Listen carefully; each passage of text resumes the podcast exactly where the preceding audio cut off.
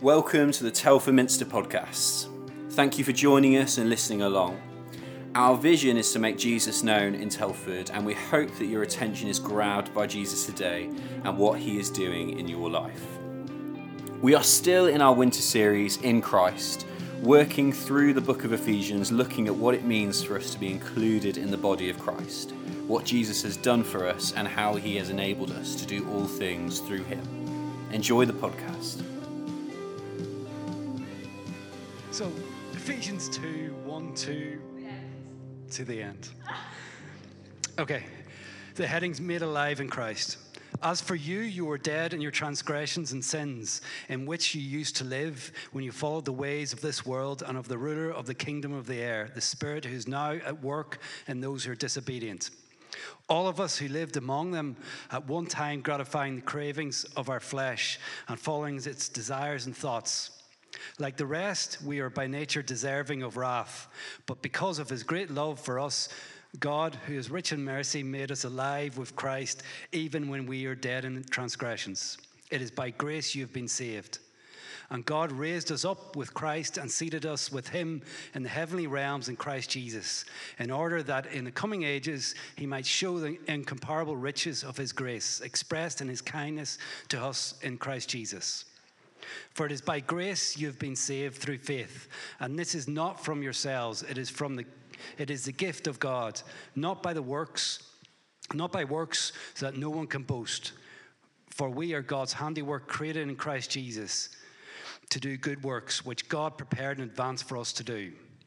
Therefore, remember that formerly you were Gentiles by birth and called uncircumcised by those who called themselves the circumcision, which is done in the body by human hands.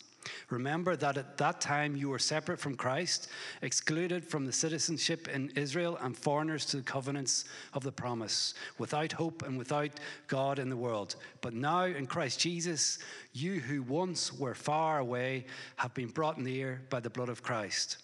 For he himself is our peace, who has made the two groups one and has destroyed the barrier, the dividing wall of the hostility, by setting aside in the flesh the law with its commands and regulations.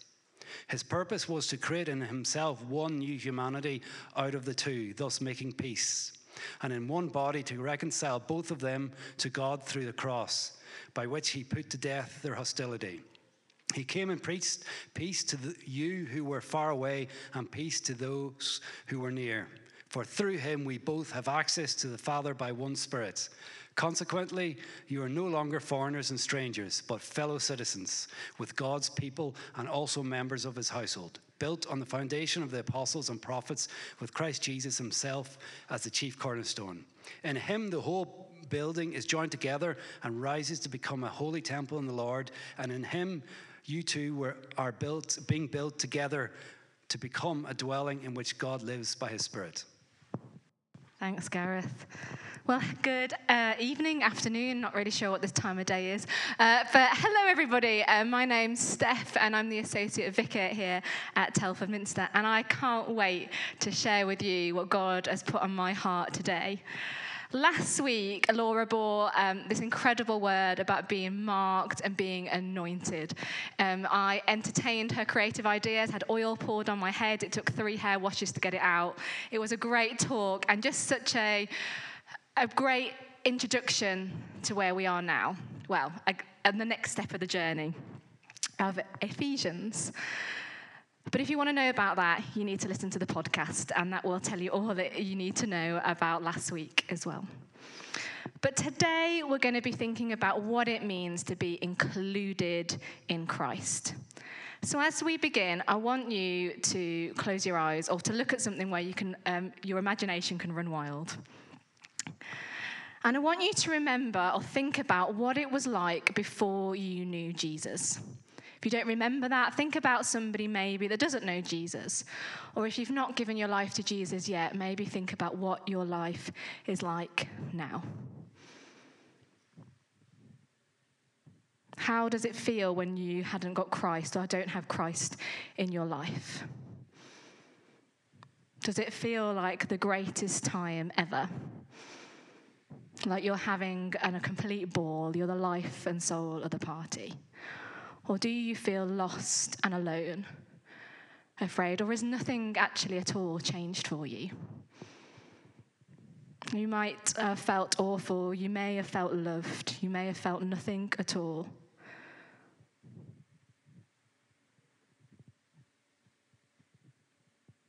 Okay, you can open your eyes now. That time before you knew Christ, or if you do not know Christ now, I'm going to let you in on something. You're dead. You're dead. Or at least that's what Paul has just told us in his letter to the Ephesians. He is saying, You are dead. It's a startling thing to hear. And when you think about it, it sounds a little bit mean. Imagine if I just went round to my neighbours who didn't know God or didn't, and weren't, hadn't given their life to Christ and didn't live for Jesus. If I just went round telling everybody that they were dead. I don't think I'd have many friends, would I, outside of church? If I just knocked on my lovely neighbour's door, hello, do you know you're dead? If I said to my family that don't know Jesus, do you know you're dead? I don't think they would invite me back for Christmas at all, or maybe even take a parcel in as my neighbours.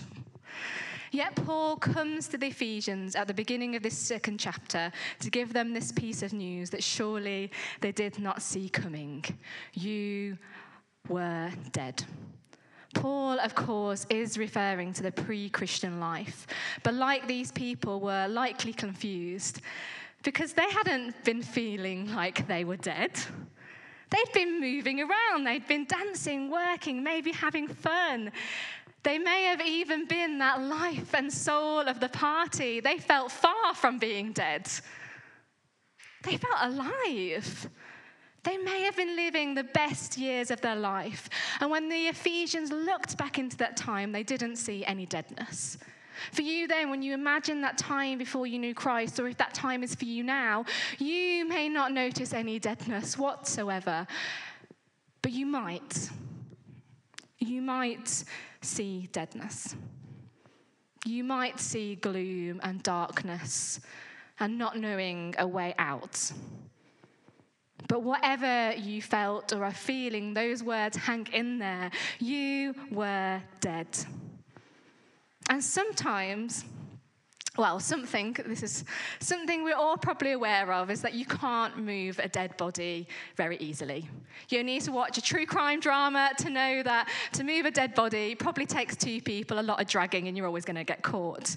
But if you want a corpse to move from one other room to another, You'll have to do it yourself.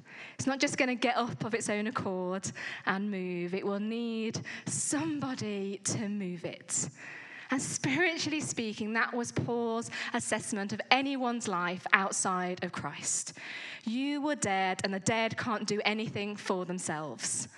And that's why there's only one piece of good news the Bible has to offer. And it's the good news that's transformed millions of lives these last two millennia or so. And the news is it is by grace that you were saved. Grace meaning a spontaneous gift from God to people, generous, free, totally unexpected and undeserved. It is by grace that you were saved. It's not you doing your own thing. And Paul says in verse 8, because you have nothing to offer.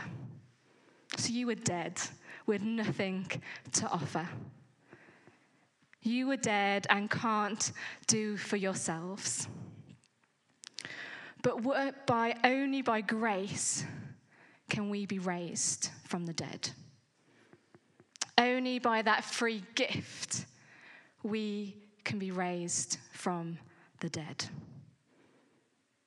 Only grace can give us access to the work of Jesus. And Jesus' work is the only accomplishment in history that fixed what is broken between God and us. When by grace gives you credit for what the work of Jesus, you become alive again. Only grace can do that. That's why Paul didn't say it's by your achievements that you are saved. It's by your bank balance that you are saved. It's by the great Instagram feed that you might have that you were saved. It's not by that great job that you have that you were saved. It's by grace. You may be thinking, Steph, what you're saying might come at the end of a talk ordinarily. You might be ramping up to that. You are saved by grace. But actually, it's just a beginning bit of you were dead. And when you step into what Christ has for you, you are alive. But after that, there's so much more that is going to be for you and transform your life. Paul said, It is by grace that you were saved. And this has nothing to do with you at all. We may think that we, can't, we aren't worthy of being saved for the bad deeds that we've done. We may be on the opposite end and think, well, I've done everything wonderful and marvelous that you can possibly do on this earth. Of course, I'm going to be saved. Both things are a complete and utter lie. By grace, you are saved. It's about receiving. And we as people can be really bad at receiving free gifts. We can be really bad at receiving help from one another and care from others because we don't want to owe anybody anything. People may even be fearful of letting Christ into their life because then they feel they have to owe something to him. That's not true either. Get that out of your head that if, if you welcome Christ into your life, that therefore you have to repay him in some way. That is not what is being said either.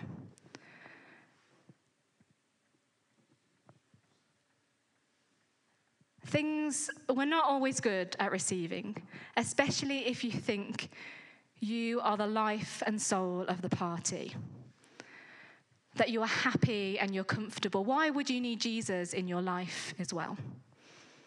Some of you might think, I really need some help out of this pit, this hole that I am in of life. For others of you, you may be thinking, well, I have everything sorted. Everything that I need, everything that I have is wonderful and rosy and marvelous and perfect. So why do I even need? I don't feel dead, so why would I need something to stop me from being dead? Why would I need that? But a life in Christ, by receiving this free gift, will change everything. Paul describes the difference that Jesus makes in many, many different ways.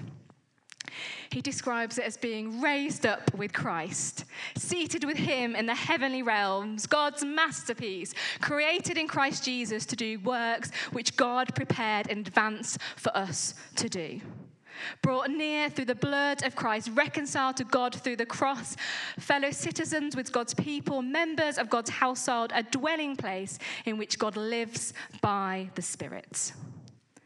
It is Jesus who makes the difference. Are you hearing that? It is Jesus that makes the difference that transforms our lives. It's not that paycheck. It's not that bank balance, it's not those good deeds. It is Jesus that makes the difference to our lives. You can have everything that you could possibly want in life, but your life will still be far better when you accept and receive Jesus into your life. You are made alive in Christ. You are raised up with Christ. You are saved through faith in Christ. It is Christ Jesus that you are brought near. It is through Jesus that you have access to the Father by one Spirit. It's Jesus Christ Himself is the chief cornerstone of the new temple, the church. The only command that Paul gives here to, re- to, is to remember. Who here has occasionally forgotten the good works that Christ has done for them? Put it to one side. Forgotten what has been done for you forgotten to share that with other people, been too afraid to share that with other people. When you are, have your life transformed by Christ, there is nothing anymore to be fearful of. You have life in heaven with Jesus. You're, the things that you have to do here is to share that good news with anyone. You've not done Alpha, come and do Alpha. You literally have nothing to lose, but everything to gain. We might forget what it is of being a Christian. We might forget the things that Jesus do. And we shouldn't be doing that because Paul is calling us here to remember and give thanks to the amazing Savior for all he has done for you and for me, because it's by grace that you were saved. We once were dead, but by grace we were saved. And now, by grace, we are included this chance to be alive, to walk this grace filled life, isn't an exclusive club. It's a, path, a place and a party for everyone. And that was really quite remarkable for these people that Paul is speaking to. I wonder, has anybody here ever felt excluded from something? Yeah? So I'm going to go back to when I was 16. I wasn't invited to the New Year's party of the year. My ex boyfriend was. I know. All my friends were there. And even now, I feel like I'm going to cry thinking about it. Yeah, that's how, how deep it cut in my heart. I found out he was there. Thank you, social media. Oh, I'm not that old. social media was a thing. I remember seeing it on Instagram. There he was. I wasn't there. I was going out with my family. That wasn't the cool thing to do. And I remember hysterically crying, like bawling my eyes out to my sister of, I have no friends. I'm not included. They like him more than me. Being not invited to the party is flipping painful, especially when you're a 16 year old girl, believe me. But it can be really, really, really painful. And as humans, we constantly exclude people from things. Not always by purpose, by accident too, by not just in so many different ways. In society, we can feel excluded because we haven't got, we're not wearing the right trainers. We can feel excluded from groups because we don't have the right amount of money, excluded from a job because I'll say it, as women, you might not feel able to achieve it because you've been told you can't do that because you're a woman. You might have that as a man too. You can't do that because you're a man. You've been excluded from something, and that can feel painful. But what is wonderful is that there's a party and a place where nobody, whoever you are, whatever you have, is excluded. And it's that person that makes you alive. It's that person that gave you that free gift that Lee has received, that Harry has received, that Dave has received. It's a free gift that we can and receive into our lives that make us a life that we are all included into. But this is huge to be included into something because so many parts are things we're excluded from. And for the people that Paul is speaking to, this was vast. This was huge. Let me explain. For the Jews, who one of the groups of people that Paul is speaking to, there was no more wide and deep a chasm in life, the one that separated them spiritually from other people. So there's the Jews on this side, there's everybody else over here with a load of stuff in between that meant they weren't going to accept them and they weren't going to accept them. Massive. They had been elected out of the nations for God's glory, and the difference between them and anyone else you could name could not have been more significant.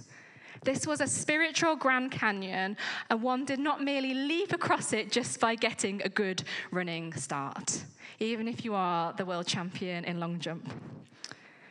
True, there were things that could happen to you to bring an outsider in. Paul named some of these. A minor surgery literally was involved for men. Uh, a whole lot of education in a very complex set of laws was involved for everyone. And then a hyper strict adherence to those laws was expected.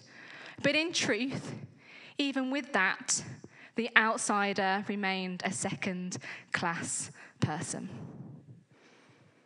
I don't know if you, there's a, a, TV series called Sex and the City. Yep, sorry, watch that.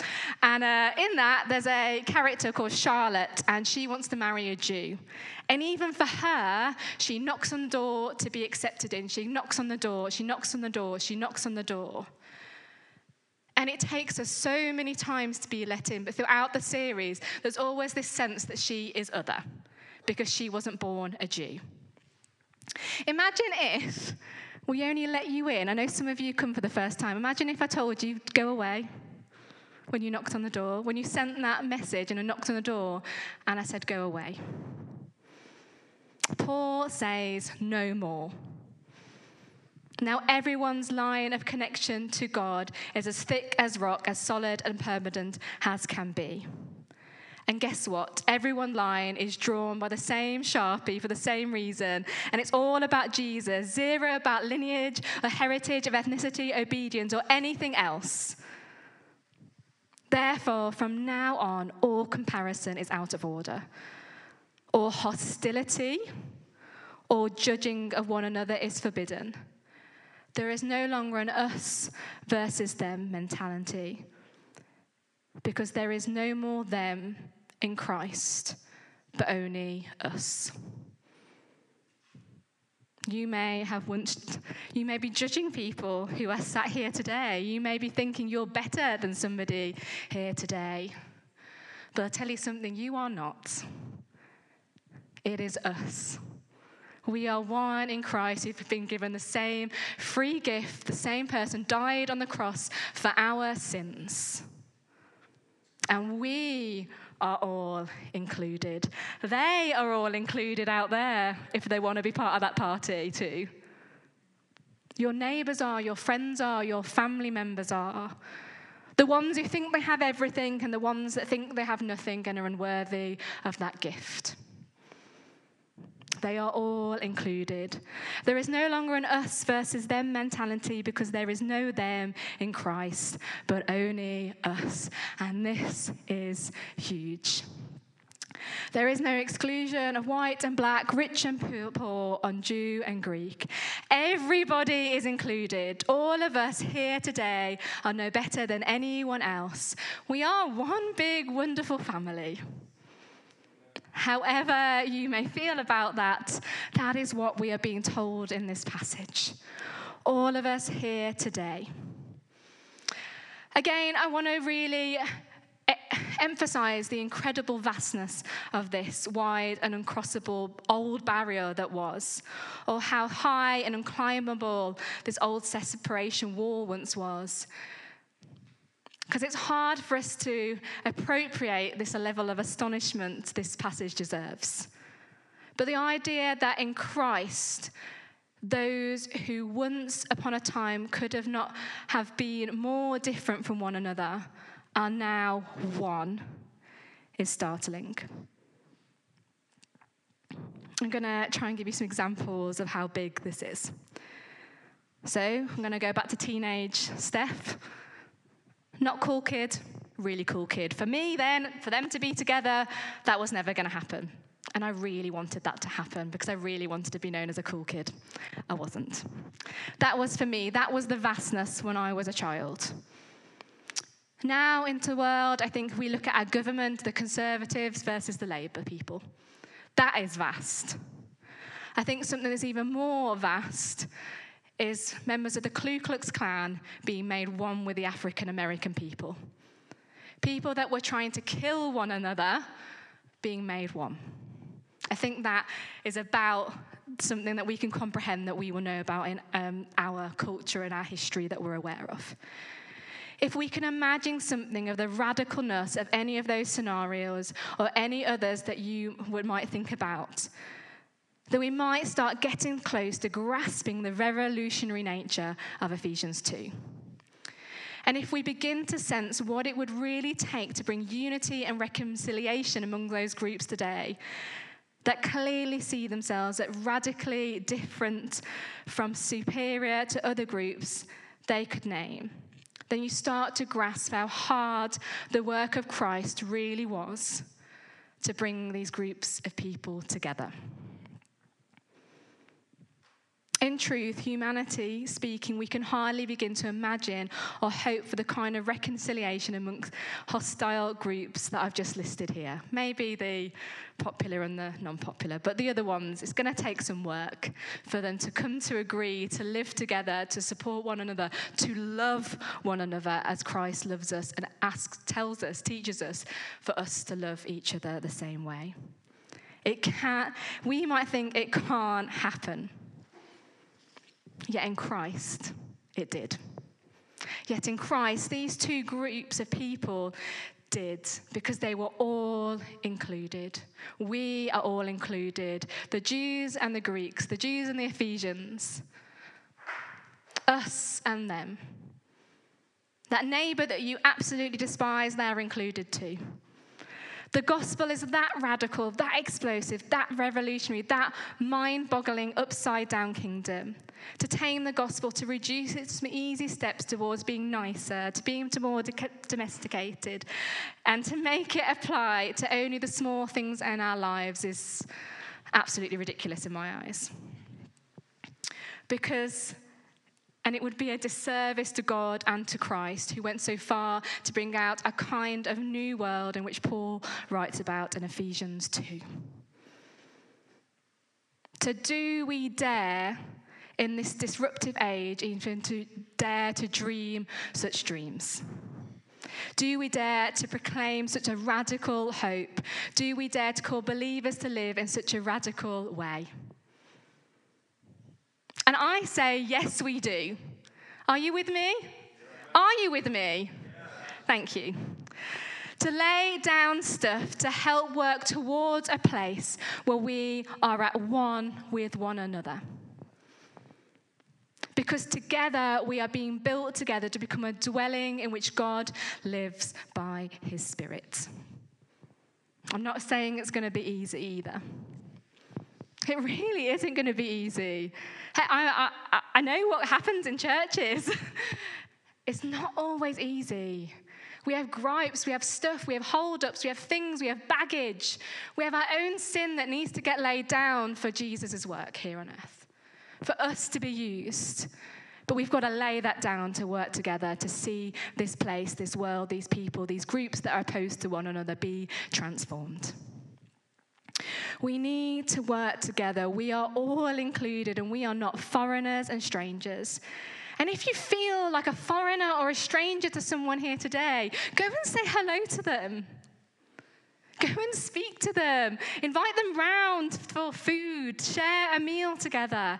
Get to know each other. I see that some people who think are pretending not to know each other are saying hello at the front. they do know each other. but say hello to one another if you feel you don't know somebody here. Because no one is not included.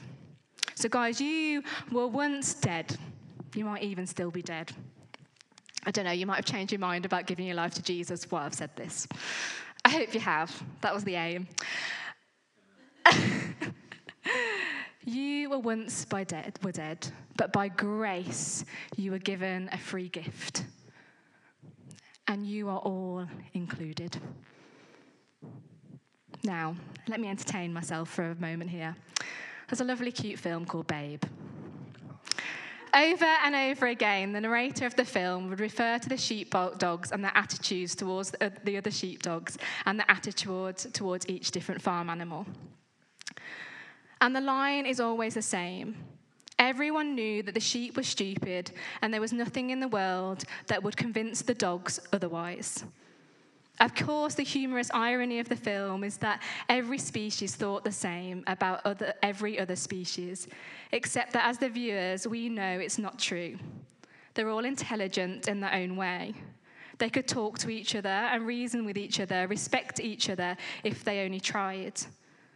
At the end, everyone's affection for the little pig babe, the pig who thinks he's a sheepdog, forces the groups to try and communicate. And when they do, amazing things happen. They understand each other, can help each other, and can transform life on Hoggett Farm as a result. You're laughing, but you may laugh at that illustration, but the filmmakers clearly structured this film to force us to make the connection to our own lives as people.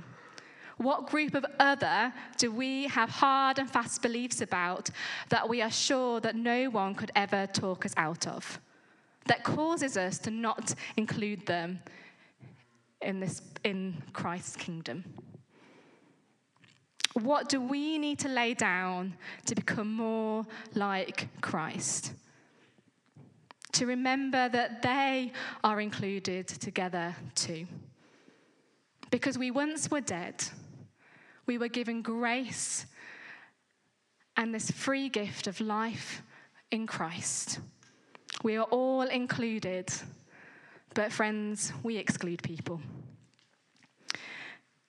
But we need to change, we need to lay that down because we are not us and them, but one with Christ because we are all included. Amen. So, friends, life with Christ is transformational.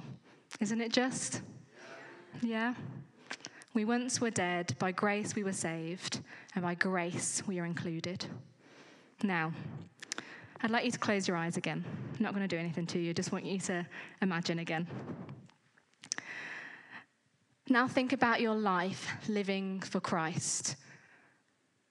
If you haven't given your life to Jesus, think about what you think your life might be like, or maybe you want to give your life to Jesus now.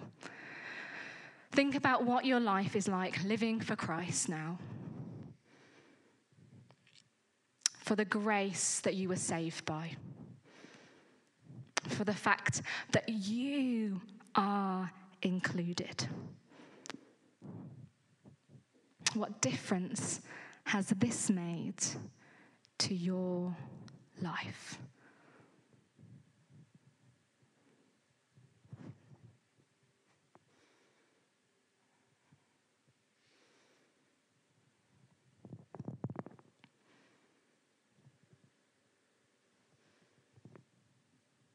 Heavenly Father, I thank you for what you did for us on the cross.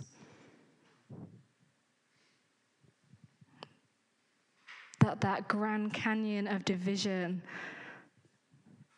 was filled with soil. So that two groups opposed to one another could come together so that everybody was included in Christ.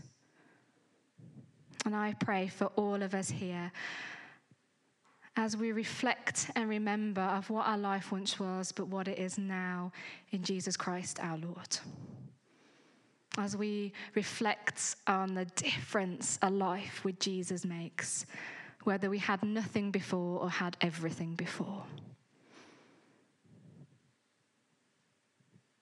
And as hands are down, if there's anyone here today who wants to give their life to Jesus, I just ask that you put your hand up.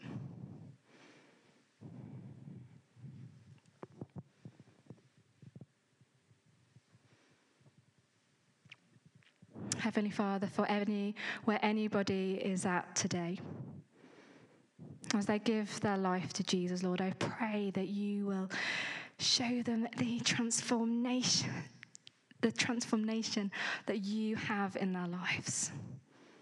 How you will change it, how you will use them for your kingdom and remind them over and over again, whatever they're feeling in that day, that they are included. Whatever lies say over them, they don't feel included, that they are in the kingdom of Christ.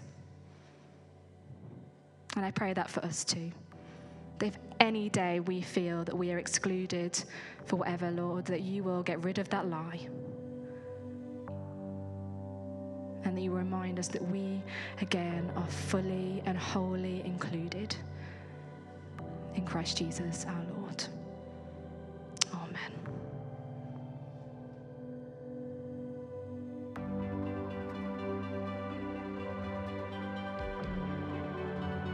Thank you for joining us. We hope it blessed you. For more episodes and teachings, you can subscribe to the podcast, leave a review, or even share it on your socials. Tag us at Telford Minster on Facebook or Instagram. For this and more, head to telfordminster.org.uk.